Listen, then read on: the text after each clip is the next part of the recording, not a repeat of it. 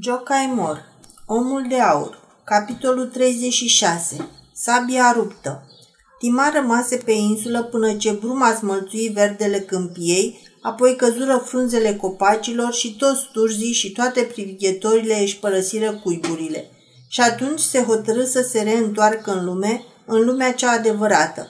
S-o lase pe Noemi singură, acolo pe insula nimănui, singură cu un copilaș, dar o să mă întorc chiar în iarna asta. Cu aceste cuvinte se despărți de ea. Noemi habar n-avea ce înseamnă iarnă în casa aceea unde locuia Mihali. În jurul insulei Dunărea îngheța foarte rar. De obicei, iarna era blândă ca orice iarnă sudică. Pe frigul cel mai mare abia dacă erau două grade, așa că iederea și dafinul înverzeau cât ținea iarna sub cerul liber. Pe drum, Mihali a avut parte de o vreme aspră. În susul Dunării începuse să ningă, astfel că îi trebuie o săptămână încheiată pentru a răzbate pe drumurile viscolite până la Comarom. Acolo fu nevoit să piardă iarăși o zi la uși Zönii. Pe Dunăre pluteau sloiuri și nu se putea trece dincolo. De, altă dată cuteza să străbată Dunărea revărsată singur-singurel, într-o lotcă cât o coajă de nucă. Atunci însă pe mal îl aștepta Noemi, ori acum se grăbea spre Timea. Da, și spre ea se grăbea. De îndată ce ghețurile de pe Dunăre încremeniră, el fu primul care trecut dincolo pe jos. Da, și spre Timea se grăbea. Se grăbea ca să divorțeze. Da, hotărât lucru, trebuie să divorțeze. Noemi nu mai poate să rămână singură pe insula aceea pustie. Acelei ființe trebuie să îi se facă dreptate pentru credința și dragostea ei și blestemat ar fi cel care ar lăsa acolo pradă pustietății și spaimei după ce a răpit trupul și sufletul. Și apoi lasă fie și Timea fericită. Gândul că Timea va fi fericită îl necăja totuși foarte mult. Dacă ar putea măcar să o urască, să-i găsească o vină ca să-și o poată smulge din gând în tocmai cum smulgi pe cineva demn de dispreț și îl poți uita cu ușurință. Fusese nevoit să-și lase trăsura la uși deoarece căruțele n-aveau voie să treacă pe gheață. Ajunse așadar acasă mergând pe jos. Când păși pragul casei, îi se păru că Timea se speriase văzându-l. Îi întinse mâna, dar parcă mâna îi tremurase. Ba îi tremurase și vocea când îi răspunse la salut. Apoi își feri obrazul ei alb de teamă ca Mihali să nu-l sărute. Timar se grăbi să ajungă în camera lui pentru a-și schimba îmbrăcămintea de drum. Ah, măcar dacă Timea ar avea vreun motiv care să o fi speriat văzându-l că vine acasă. Mihali descoperi și un alt semn care îi dădu de gândit. Fața Ataliei. În ochii femeii strălucea un foc diabolic. Focul răzbunării. Ah, măcar de-ar ști ceva, Atali. La prânz se întâlni iarăși cu cele două femei. Stăteau tăcuți față în față. Trei priviri scoditoare. Când masa se sfârși, Timea îi spuse lui Mihali doar atât. De data asta ai lipsit tare mult. Timar nu vrut să-i răspundă. Curând o să mă despar pentru totdeauna de tine, dar gândi lucrul acesta.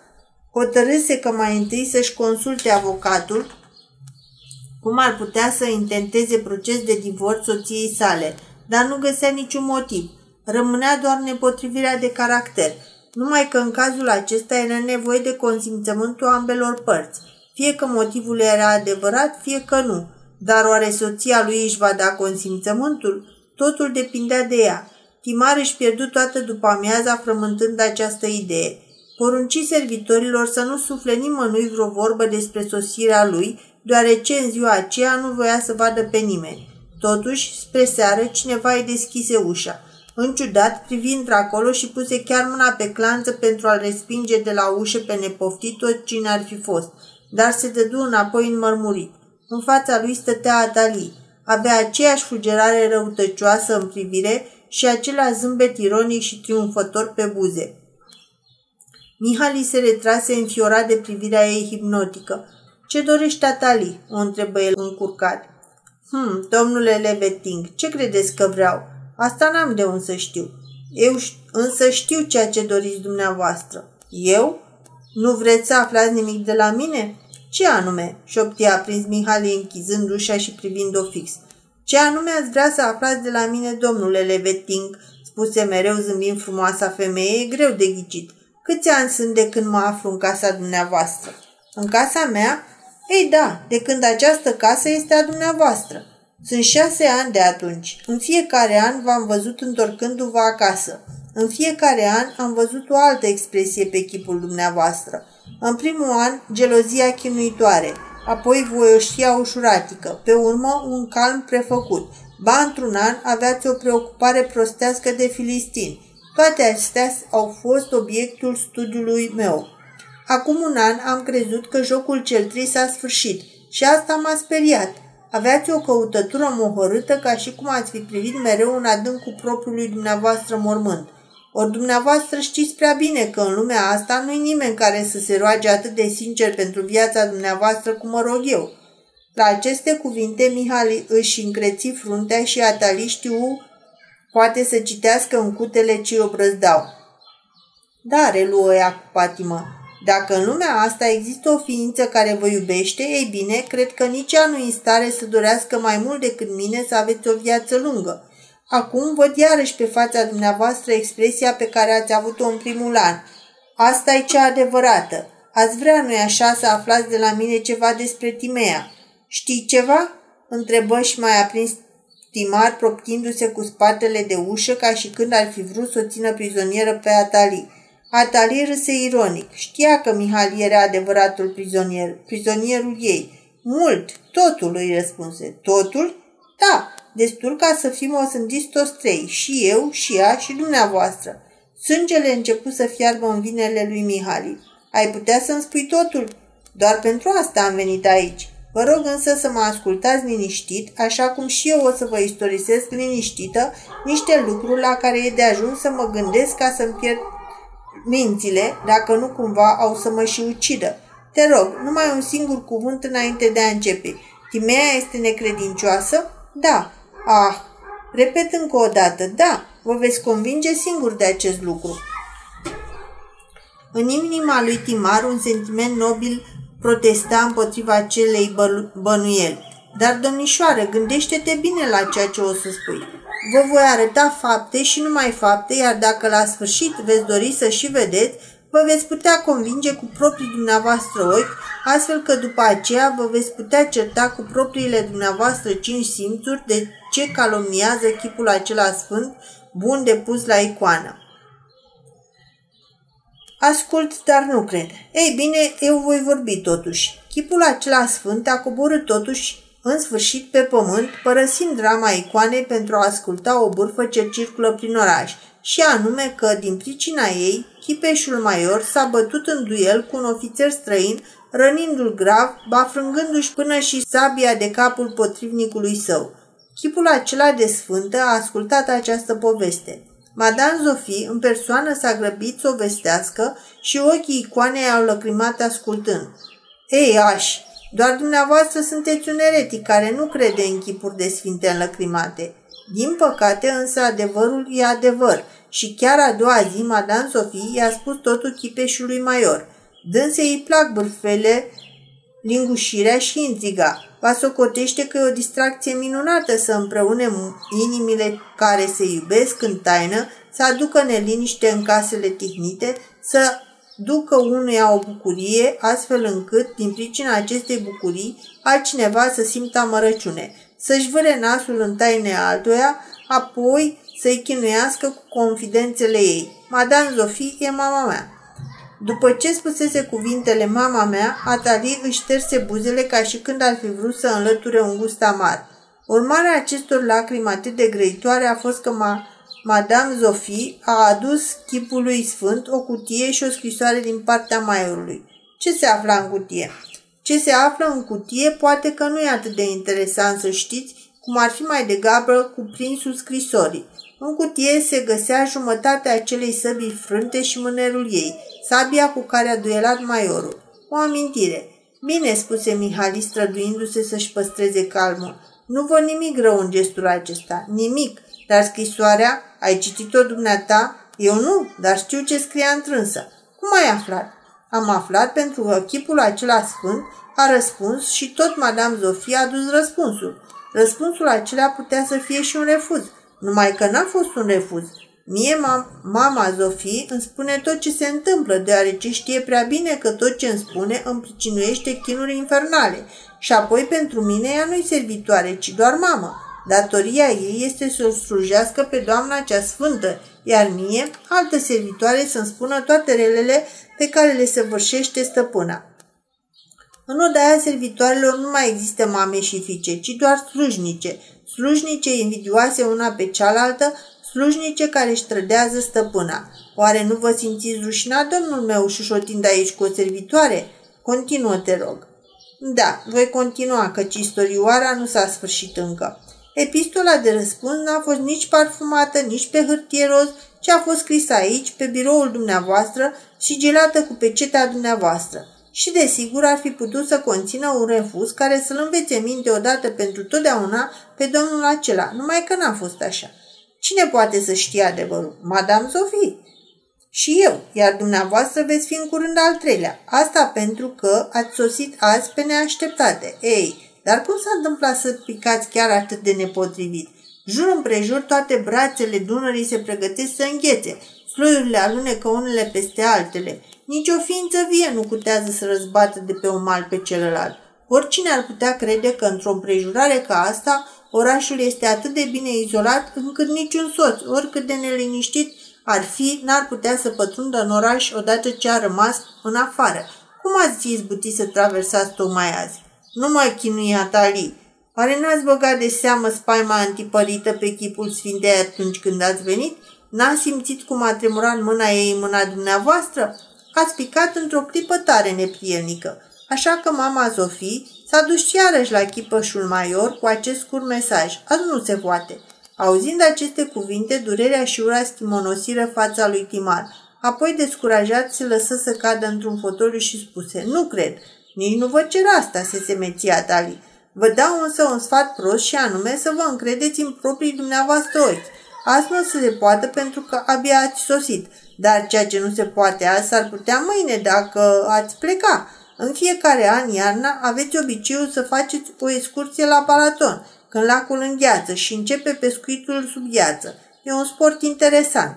Mâine, de pildă, ați putea spune, când mai ține frigul ăsta, dau o fugă la Fiured să văd cum merge pescuitul șalăului. După aceea aveați încuia în casa din strada Rac și ați aștepta acolo liniștit până când cineva ar bate în geam și v-ar spune Acum se poate. Atunci v-ați întoarce aici. Eu să fac una ca asta?" se îngrozi Timar. Atalil privi disprețuitoare.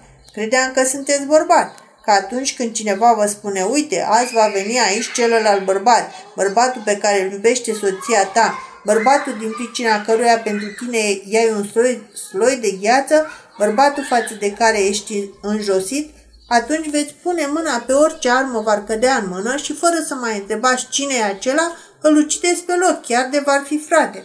M-am înșelat însă. Cuvintele mele v-au îngrozit. Iertați-mă dacă am greșit, nu o să mai fac. Vă rog să nu mă trădați, Doamnei, nu vom, voi mai ponegri niciodată față de dumneavoastră. Nu voi vorbi decât de bine despre dânsa. Am mințit și acum. Nimic nu e adevărat din ce am spus. Dânsa vă este credincioasă. Atali întoarse spre Timar o față atât de slugarnică, rostise cuvintele atât de rugător, încât pe acesta a început să-l cuprindă îndoiala, va făcut pe aici să creadă că tot ce auzise fusese doar o născocire – dar abia apucă să-și trădeze gândul prin privirea sa mirată că deodată Atali râse pagiocoritor și aruncă în obraz cuvintele. Sunteți un laș. Apoi dădu să iasă din cameră. Dar Mihali o ajunse și o prinse de mână. Rămâi, o să-ți ascult sfatul și o să fac întocmai așa cum mă povățuiești. Atunci ascultă-mă, spuse Atali, lipindu-se atât de mult de Mihali încât sânii ei îi atingeau pieptul, iar buzele erau atât de aproape de fața lui că el îi simțea respirația fierbinte. Cine ar fi privit de departe ar fi crezut că sunt doi îndrăgostiți ce spun cuvinte de iubire. Dar Atali șoptea altceva lui Timar. Când domnul Brazovici a construit această casă, camera aceea care e acum a Timei era cameră de oaspeți. Cine erau oaspeții obișnuite ai domnului Brazovici? Tovarăși de afaceri, clienți și negustori veniți să se tocmească, precum și producători. În peretele dinspre scară, al camerei se află o ascunzătoare. Peretele scării în spirală este rotunjit, iar peretele interior face un unghi. În această ascunzătoare se poate ajunge prin coridor. Acolo se află un dulap cu niște vase vechi sparte. Acest dulap este rare ori deschis. Chiar, dar chiar dacă ar fi deschis, nimănui nu i-ar da prin minte să încerce pe rând toate șuruburile fixate de desubtul rafturilor. Șurubul din mijlocul celui de-al treilea raft se poate scoate, dar chiar dacă îl scoate cineva, tot nu află nimic. E un simplu cuiș și nimic mai mult. Acela însă care se află în poziția unei chei de o anumită formă ce se vâră în locul cuiului, n-are decât să apese pe capătul cheii și îndată va sări din ea o pană. Apoi, răsuncind o singură dată cheia, dulapul poate fi dat la o parte fără zgomot. De acolo se poate ajunge în ascunzătoarea aceea în care lumina și aerul pătrund printr-un tub ce iese afară prin acoperiș. Această cavitate a peretelui ține până la camera care astăzi e budoarul Timei, cameră în care altădată erau primiți oaspeții domnului Brazovici. Coridorul ascuns se sfârșește cu o ușă acoperită pe dinăuntru cu un tablou din mozaic de sidef.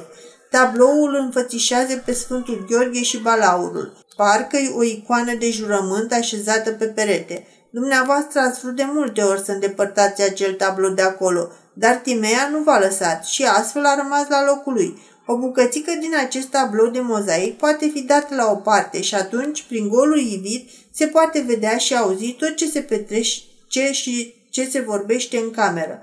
La ce-i folosea tatălui dumitale ascunzătoarea asta? Cred că în legătură cu afacerile sale. Doar știți că dânsul avea mult de lucru cu clienții, cu concurenții, cu persoane oficiale. Avea o bucătărie bună și vinuri bune, așa că după ce oaspeții se amețeau și își dezlegau limba, îi lăsa singur, venea tiptil aici și stând la pândă, asculta tot ce vorbeau invitații între ei. Astfel, în chipul cel mai simplu și totodată foarte sigur, putea să afle întotdeauna ceea ce hotărau producătorii cu privire la ultimul preț și care era oferta cea mai ridicată pe care o făceau în rândul lor concurenții ce plănuiau comisionarii guvernului pentru alimentația publică sau comandanții fortăreței. Pe omul băut îl ia gura pe dinainte și ei n-aveau de unde să știe că partea interesantă se află la un pas de ei și le ascultă secretele. În felul acesta, domnul Brazovici a ajuns să cunoască multe lucruri trebuincioase afacerilor sale și a știut să folosească ce a aflat. Odată s-a cam înmuiat și el făcând onorurile mesei și atunci m-a trimis pe mine în ascunzătoare ca să ascult, așa că de atunci cunosc această taină. Cheia ascunzătorii se află și acum la mine, iată-o, priviți-o. Dacă aș fi vrut, atunci când s-a sequestrat în mod oficial toată averea domnului Brazovici, sigilându-se camerele, aș fi putut sustrage multe lucruri din odăi folosind ascunzătoarea aceasta, dar am fost prea mândră pentru a mă înjosi să fur. Va să zic că din ascunzătoarea aceea se poate ajunge și în cameră? Tabloul Sfântului Gheorghe are balamale și se poate deschide spre camera Timei ca și canaturile unei uși. În felul acesta dumneata poți intra oricând în budoarul Timei? întrebă Mihali cu o groază nestăpânită. Atali zâmbi mândră. Niciodată n-am avut nevoie să intru la ea pe ascuns. Timea doarme cu ușile deschise și dumneavoastră știți prea bine că eu am voie să trec prin camera ei și afară de asta doarme adânc. dă cheia. Atali scoase din buzunar cheia secretă ce se termina cu un șurub și din care pană sărea numai după ce apăsai capătul. Îi explică lui Timar cum să umble cu ea.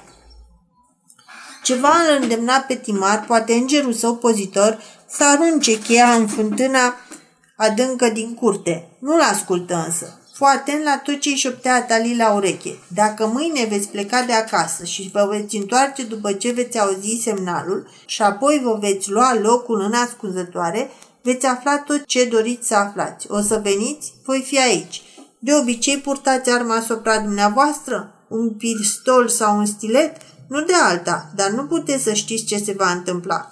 Tabloul Sfântului Gheorghe se deschide prin răsucire spre dreapta unui mâner rotund și când se deschide acoperă patul Timei. Înțelegeți ce vreau să spun? Femeia strânse pătimaș mâna lui Mihali și îl privi drept în ochi cu o căutătură sinistră, apoi mai scoase ceva, dar mai spuse ceva, dar ceva ce nu putea înțelege, deoarece doar buzele ei se mișcau, doar dinții îi scrâșneau și doar ochii îi se roteau înfricoșitor. Erau cuvinte fără glas. Oare ce-o fi spus? Timar privea cu ochii pironiți în pământ, buimăcit ca un somnambul. Deodată și înălță capul pentru a mai întreba ceva. Era însă singur. În fața lui nu se mai afla nimeni. Doar cheia pe care o ținea în mână strânsă, mâna strânsă pumn dovedea că nu fusese pradă unui vis. Așteptând ziua următoare și apoi înserarea, Timar fu pradă unor chinuri îngrozitoare nemai întâlnită în viața sa. Făcu în tocmai cum îl sfătuise Atali. Rămase acasă până la prânz. După masă, spuse că va pleca la Balaton pentru a inspecta pescuitul pe care îl avea concesionat. Cum trecuse pe jos și fără bagaje peste Dunărea înghețată, tot astfel putea să se și întoarcă. Trăsura l-aștepta pe celălalt mal, pentru că încă nu putuseră să o aducă pe gheață. Așteptau mai întâi să se facă pârtie. Nici nu vrut să stea de vorbă cu agenții săi și nici în registrele de afaceri nu aruncă nici măcar o privire. Scoase la întâmplare din casa de bani o grămadă de bancnote, le vârâ în portofel și se furișea afară din casă. Pe când cobora scările, îi a ținut calea poștașul. Îi aducea o scrisoare a cărei recipisă trebuia să o semneze, dar nici pentru asta nu se întoarse în birou. Purta întotdeauna un, în buzunar un toc special, a cărui coadă era și rezervor pentru cerneală. Scoase de ștocul, puse recipisa pe spatele poștașului și îi scăli. Apoi întoarse scrisoarea pe o parte și pe alta. Venea tocmai de peste ocean, trimisă de un agent din Rio de Janeiro. Dar nu se sinchisi să o deschidă, ci o băgă în buzunar. Ce-l interesa pe el acum comerțul mondial cu făină? În casa de pe strada Rac se afla o cameră special rezervată pentru dânsul care, de îndată ce lăsa, se lăsa frigul, era mereu încălzită. Intrarea o avea printr-un coridor separat ce se încuia. Între camera lui și celelalte încăperi folosite de funcționari erau mai multe ode goale. Fără să fie văzut de nimeni, Timar ajunse în camera de la stradă, se așeză la geam și începu să aștepte. Crivătul ce sufla pe străzi desena pe geamuri tot felul de flori de gheață ciudate, din care pricină nu se mai vedea nici dinăuntru afară, nici de afară înăuntru. Avea deci ce, a ce căuta, dovada că Timea nu era credincioasă. De mult dorea acest lucru, de mult voia să-și liniștească sufletul și să poată spune Amândoi am păcătuit unul față de celălalt, deci nu ne mai datorăm nimic. Să o poată desconsidera și urâ, să-i fie silă de femeia aceea care până acum fusese dator să-i poarte respect așa cum este dator iobagul față de stăpân. Acum va putea să o izgonească de pe acel tron, de unde femeia poate coborâ numai o singură dată. Și apoi, dacă din motive atât de întemeiate se despărțea de dânsa, ei bine, va putea să o ridice pe Noemi, va putea să-i dea rangul ce îi se cuvenea, să o ia de soție, să o facă fericită, așa cum merita, fără îndoială. Și totuși, ce cumplit îl chinuia gândul acesta. Când se gândea la prima întâlnire fără martori între Timea și acel bărbat străin, tot sângele îi se urca la cap și o trăvea cugetul. Îl chinuia o sete diavolească născută din dorința de răzbunare, din rușine și invidie. Rușinea și adulterul sunt greu de îndurat fie și din interes. Acum începea să-și dea seama ce comoară de neprețuit era Timea.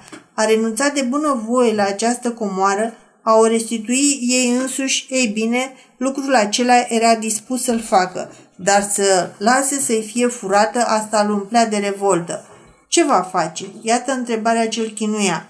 Dacă veninul Ataliei ar fi pătruns în inimă, n-ar fi pregetat să ia un stilet în mână și, ieșind mișelește din spatele icoanei, tocmai în clipa celui mai arzător sărut, să ucidă femeia adulteră în brațele ibovnicului ei. Atali voia sângele Timei, dar răzbunarea bărbatului jignit cere altceva.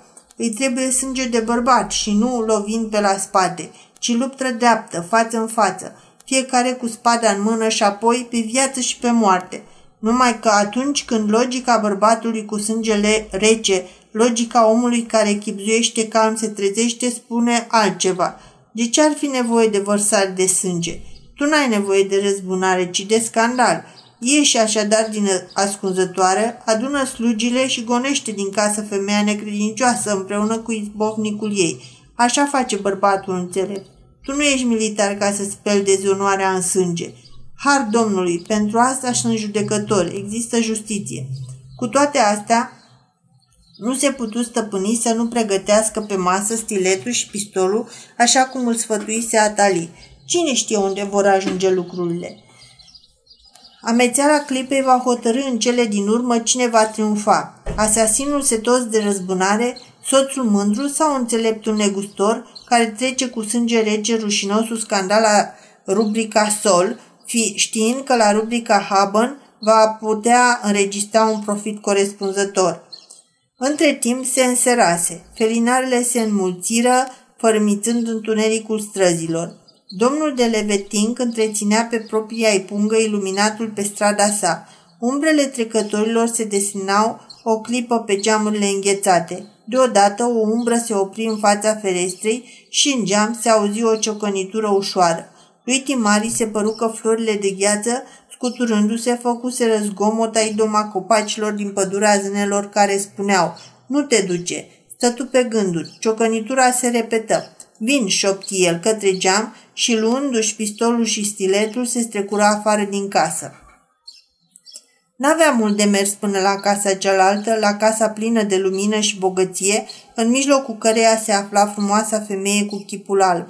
Nu se întâlni cu nimeni pe drum. Strada era pustie. Doar din când în când zărea o umbră întunecoasă care parcă alerga înaintea lui, dispărând și reapărând din semen întuneric pentru ca, în sfârșit, ajunsă la colțul străzii să se strecoare în casă. Timar se ținu după umbra aceea.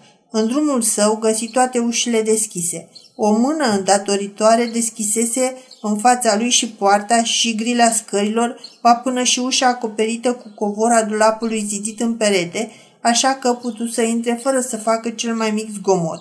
Găsi șurubul mobil sub raf, vârâchia în locul lui, ușa misterioasă se deschise înainte și se închise în urmă.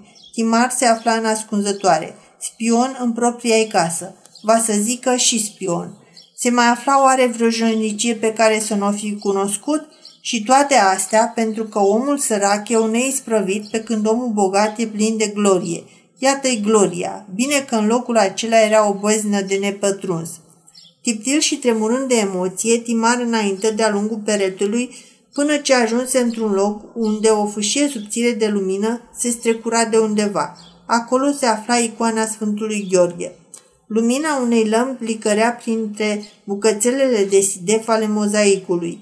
Găsi bucățica ce se putea mișca. În locul ei rămase o lamă subțire de sticlă.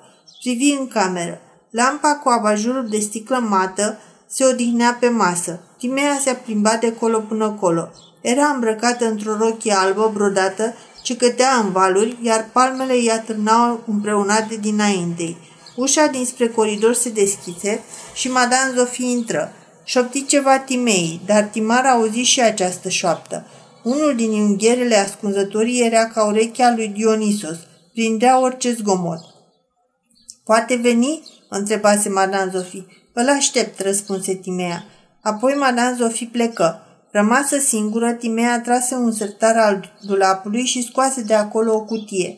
Se îndreptă cu ea spre lampă, oprindu-se cu fața spre Timar, așa încât toată lumina îi scălda fața. Cel care stătea ascuns putea să vadă și cea mai mică schimbare de pe trăsăturile echipului ei. Timea deschise cutia. Ce era înăuntru? Un mâner de sabie cu lama ruptă.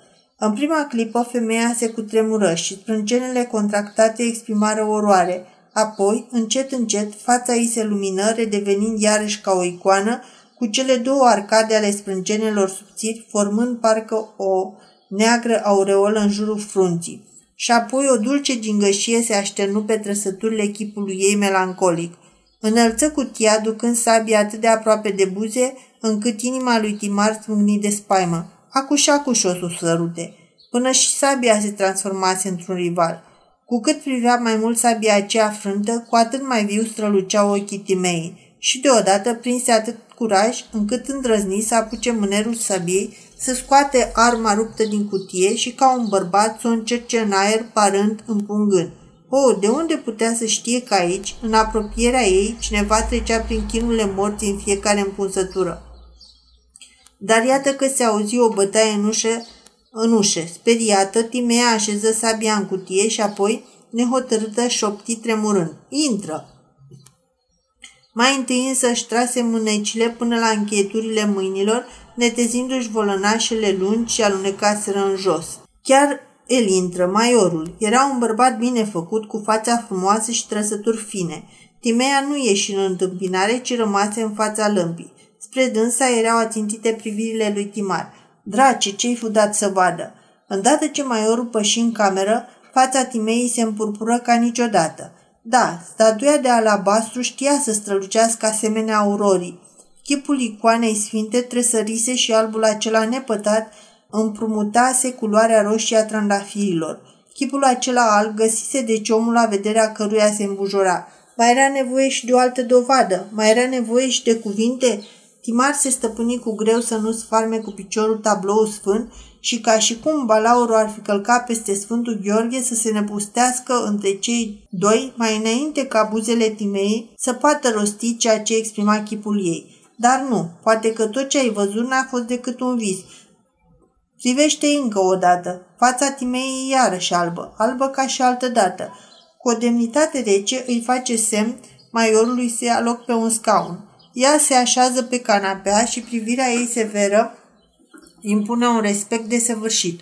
Maiorul, ținând într-o mână chipiul cu galoane aurite, iar în cealaltă sabia cu ciucuri auriți, stă țeapăn pe scaun de parcă s-ar afla în fața generalului. Se priviră mult timp fără să spună nimic. Femeia și bărbatul se liptau cu sentimente copleșitoare. Timea fucea care rupsă tăcerea. Domnul meu, mi-a trimis o scrisoare ciudată, însoțită de un cadou și mai ciudat. Cadoul este o sabie frântă. Spunând acestea, Timea deschise capacul chimiei, cutiei și arătă scrisoarea ascunsă acolo.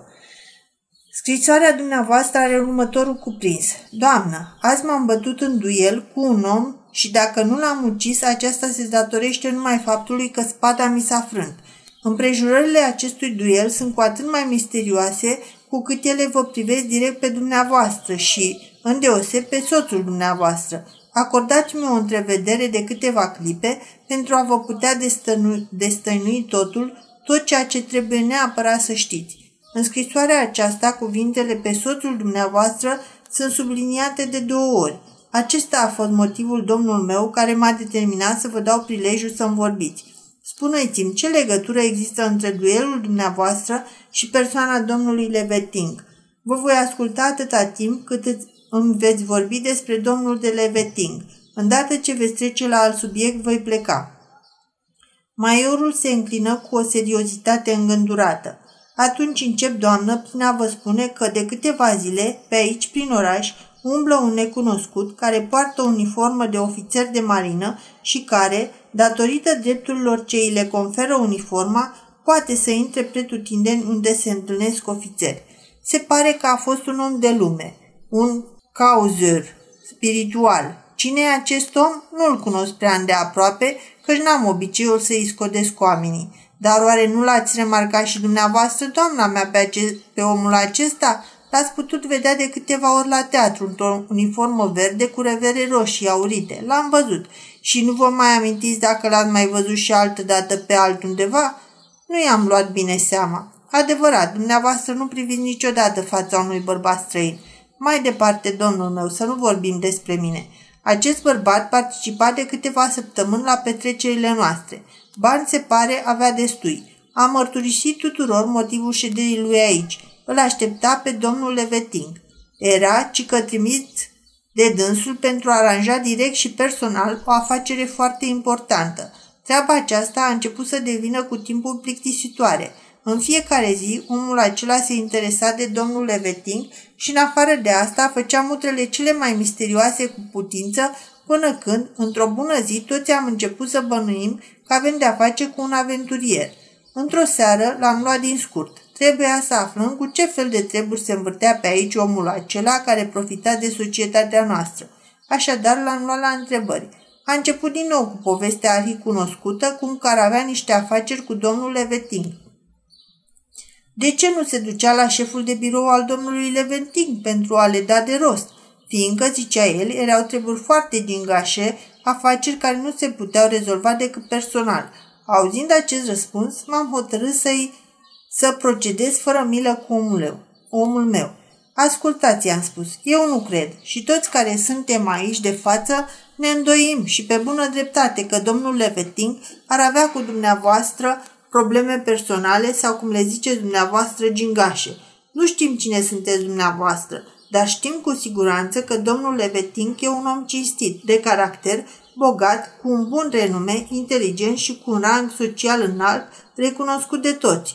Un om care, mai mult decât atât, e un cap de familie care duce o viață ireproșabilă, iar ca cetățean este credincios câr- cârmuirii. Așadar, dar, un om care n-are niciun motiv să întrețină legături ascunse cu un om așa cum păreți a fi dumneavoastră.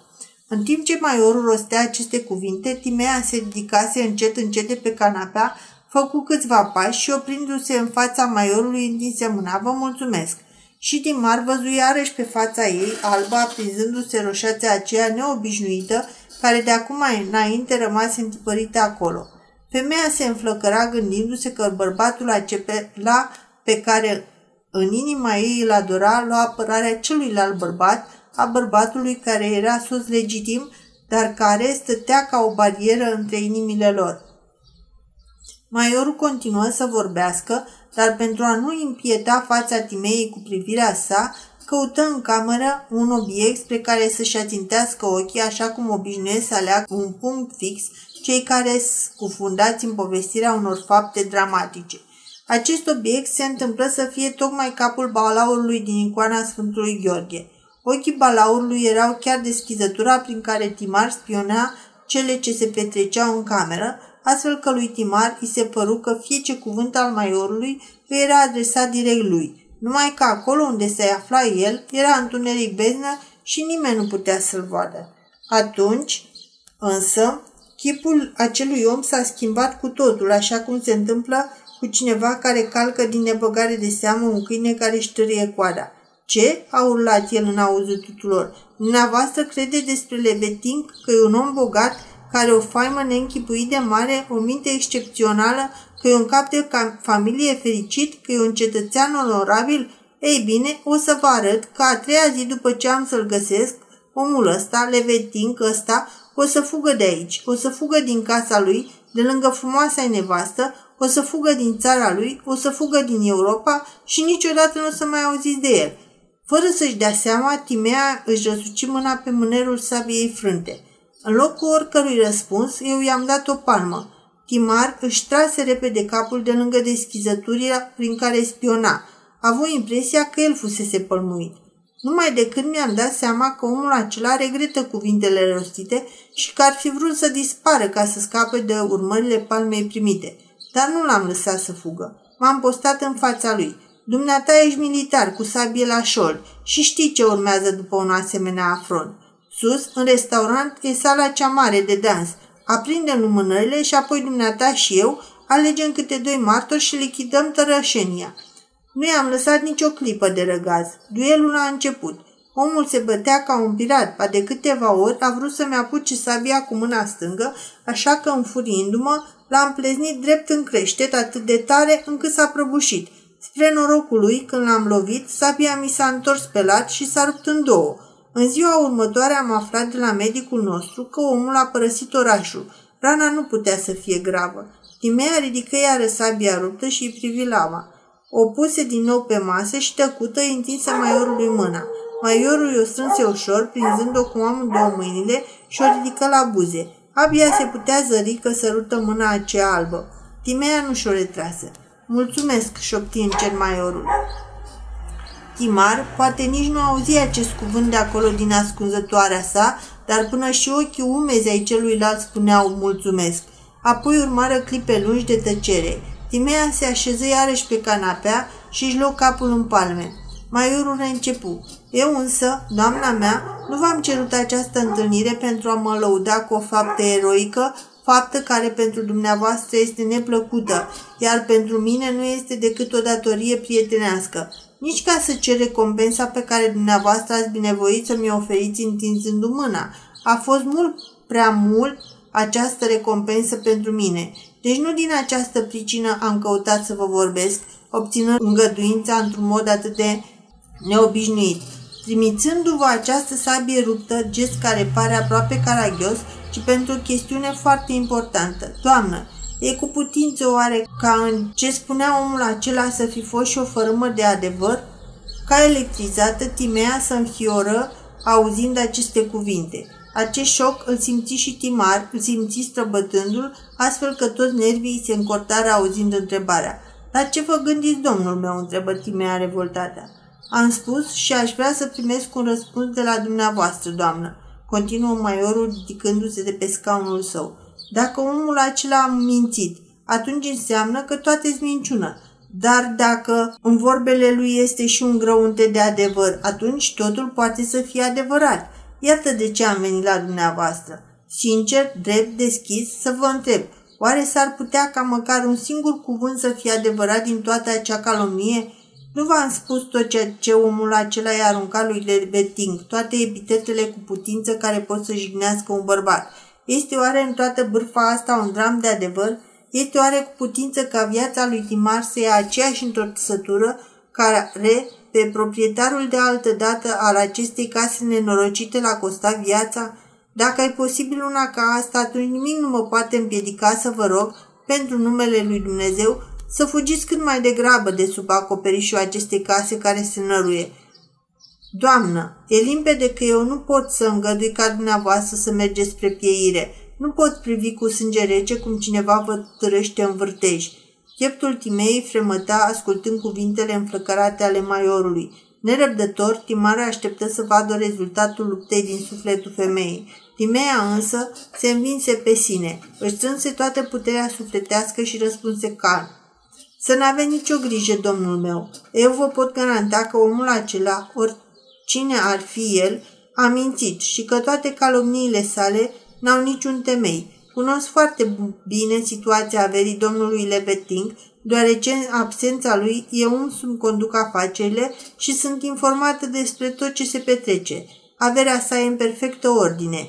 Câtimea pe care o riscă, chiar dacă s-ar pierde în totalitate în vreo catastrofă, ei bine, n-ar dărâma nici măcar un stâlp al casei sale. Și vă mai pot spune că cu cugetul împăcat, că în toată averea domnului Leveting nu se află niciun bătnuț care să nu fi fost câștigat în mod cinstit, că n-a luat niciodată averea nimănui, pentru ca să-i fie frică de blestemul cuiva sau să fie nevoită a ține ascunsă în fața lui Dumnezeu sau a oamenilor vreo parte a avuției sale. Domnul de Leveting e un om bogat, dar un om care nu are de ce să roșească din pricina bogăției sale. Ah, ce mai ardea obrajii lui Timar acolo în întuneric. Maiorul răsufla ușurat. M-ați convins, doamnă. Așa am crezut și eu. Fiecare cuvânt al acelui aventurier a fost o calomnie și prin aceste calomnii îl acuzat pe Timar în calitate de comercian. El a rostit însă și cuvinte care puneau la îndoială credința soțului dumneavoastră. Îngăduiți-mă o întrebare. Sunteți fericită? Timea îl privi cu o durere nemărginită și în privirea ei se citea răspunsul. Mă vezi și totuși mă mai întreb? Vă înconjoară confortul, strălucirea și bogăția, continuă pe un ton mai însuflețit maiorul. Dar dacă e adevărat, ceea ce n-am căutat să aflu niciodată de la nimeni, vă dau cuvântul meu de onoare, însă am auzit fără să vreau cuvinte de la auzul cărora am răspuns minți și din care pricină am pedepsit pe cel ce le-a rostit dacă ar fi adevărat că dumneavoastră suferiți, că nu sunteți fericită, atunci nu m-aș considera bărbat dacă n-aș avea curajul să vă spun, Doamnă, pe lumea aceasta mai există un om care suferă la fel ca dumneavoastră, care e la fel de nefericit ca și dumneavoastră. Aruncați această nenorocită avere și opriți suferința a doi oameni, suferință pentru care, pe cel de-al treilea, pe cel care o pricinuiește, îl veți blestema și pe lumea cealaltă în fața Domnului. Divorțați de el. Timea ajuse mâinile la piept și, ca un martir care pășește spre eșafot, ridică privirea îndurerată către cerul. Tot zbuciumul inimii ei se trezise în clipa aceea. Văzându-o în starea aceea, Timar își lovi deznădăjduit fruntea cu pumnii și se întoarse fața de la deschizătura trădătoare care, care l-a ajutat să spioneze.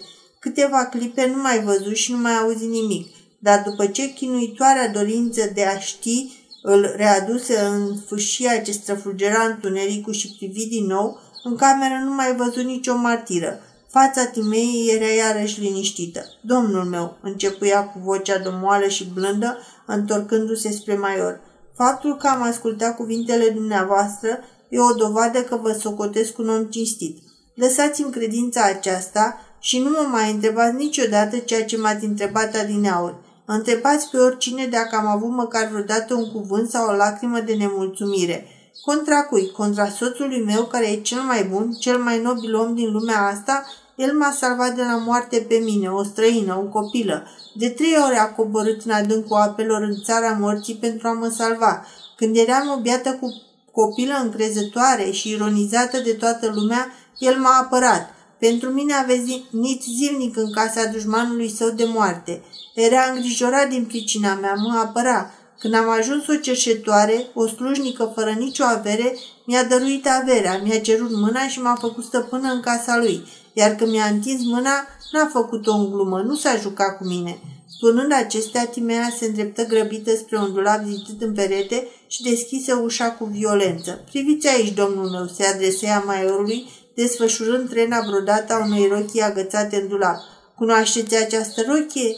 E rochia pe care am brodat-o eu. Dumneavoastră ați văzut o zi de zi în lungile săptămâni pe care eu le-am petrecut lucrându-i broderia. Fiecare cusătură este un vis îngropat, o tristă amintire. M-au făcut să cred că rochia aceasta va fi rochia mea de mireasă. Dar când am terminat-o, mi s-a spus, ei, acum dezbrac-o. E hărăzită unei alte mirese. Ah, domnul meu, această lovitură m-a rănit de moarte inima.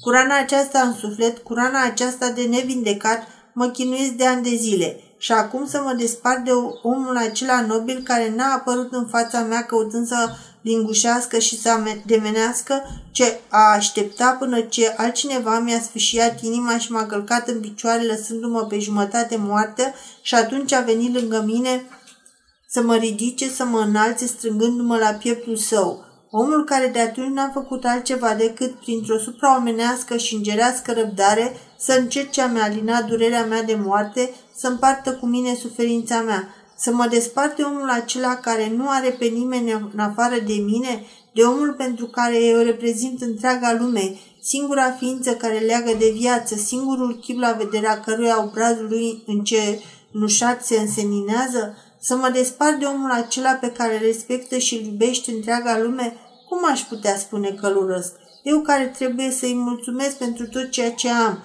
eu care n-am adus drept zestre decât o inimă bolnavă care nu mai poate iubi. Auzind cuvintele pătimașe ale femeii, maiorul și acoperi fața cu mâinile. Dar bărbatul de acolo, din spatele icoanei Sfântului Gheorghe, nu trăia oare agonia balaurului care simte gârlejul străpând de sulița arhanghelului, dar nu-i fudat să simtă numai sulița înfiptă în gârlegi și să simtă smulgându-i se și vârful înfipt în rană. Dar domnul meu, continuă Timea cu farmecul de netăgăduit al demnității feminine întipărit pe fața imaculată, chiar dacă totul ar fi altfel decât așa cum crede lumea despre Timar, chiar dacă ar fi un om decăzut sau a devenit cerșetor, eu nu l-aș părăsi nici atunci și mai ales atunci, chiar dacă numele lui va fi tăvălit în, în noroi, eu nu l-aș lepăda, ci aș împărți cu el nenorocirea, așa cum am știut să împart cu el strălucirea. Chiar dacă lumea întreagă l-ar disprețui, eu îi datorez de cunoștință veșnică. Dacă va fi pribeag, îi voi fi tovarăș de pribegie. Dacă ar deveni tâlhar de codru, eu aș rămâne lângă el. Iar dacă ar vrea să-și curme zilele, n-aș pregeta să mă n-aș pregeta să mor alături de el. ce e asta? Balaurul din tabloul acela plânge? Timea găsi încă ceva de spus. În sfârșit, domnul meu, dacă aș afla lucrul acela care pentru orice femeie este cea mai grea, cea mai amară jignire, dacă aș afla că soțul meu nu mi-a fost credincios, că a iubit pe altcineva, aș spune, Dumnezeu să binecuvinteze pe femeia aceea care i-a dăruit fericirea de care eu l-am lipsit și tot nu m-aș despărți de el. Nu m-aș despărți chiar dacă el însuși ar dori acest lucru. Nu m-aș despărți niciodată pentru că eu știu ce datorez jurământului meu de credință, știu ce datorez conștiinței mele. Și maiorul plângea în hohote. Timea se opri să-și recapete calmul, apoi cu o voce stinsă și blândă se adresă iarăși maiorului. Și acum părăsiți-mă pentru totdeauna. Lovitura de bunar pe care ați dat-o sufletului meu cu mulți ani în urmă a fost compensată prin această lovitură de sabie. Iată de ce voi păstra ca amintire această sabie ruptă. De câte ori voi privi-o, mă voi gândi că aveți un suflet nobil și cu ajutorul acestei amintiri mă voi vindeca. Cum în anii aceștia lungi n-ați căutat să-mi vorbiți, să vă apropiați de mine, ați ispășit faptul că, odată de mult, mi-ați vorbit și v-ați apropiat de mine.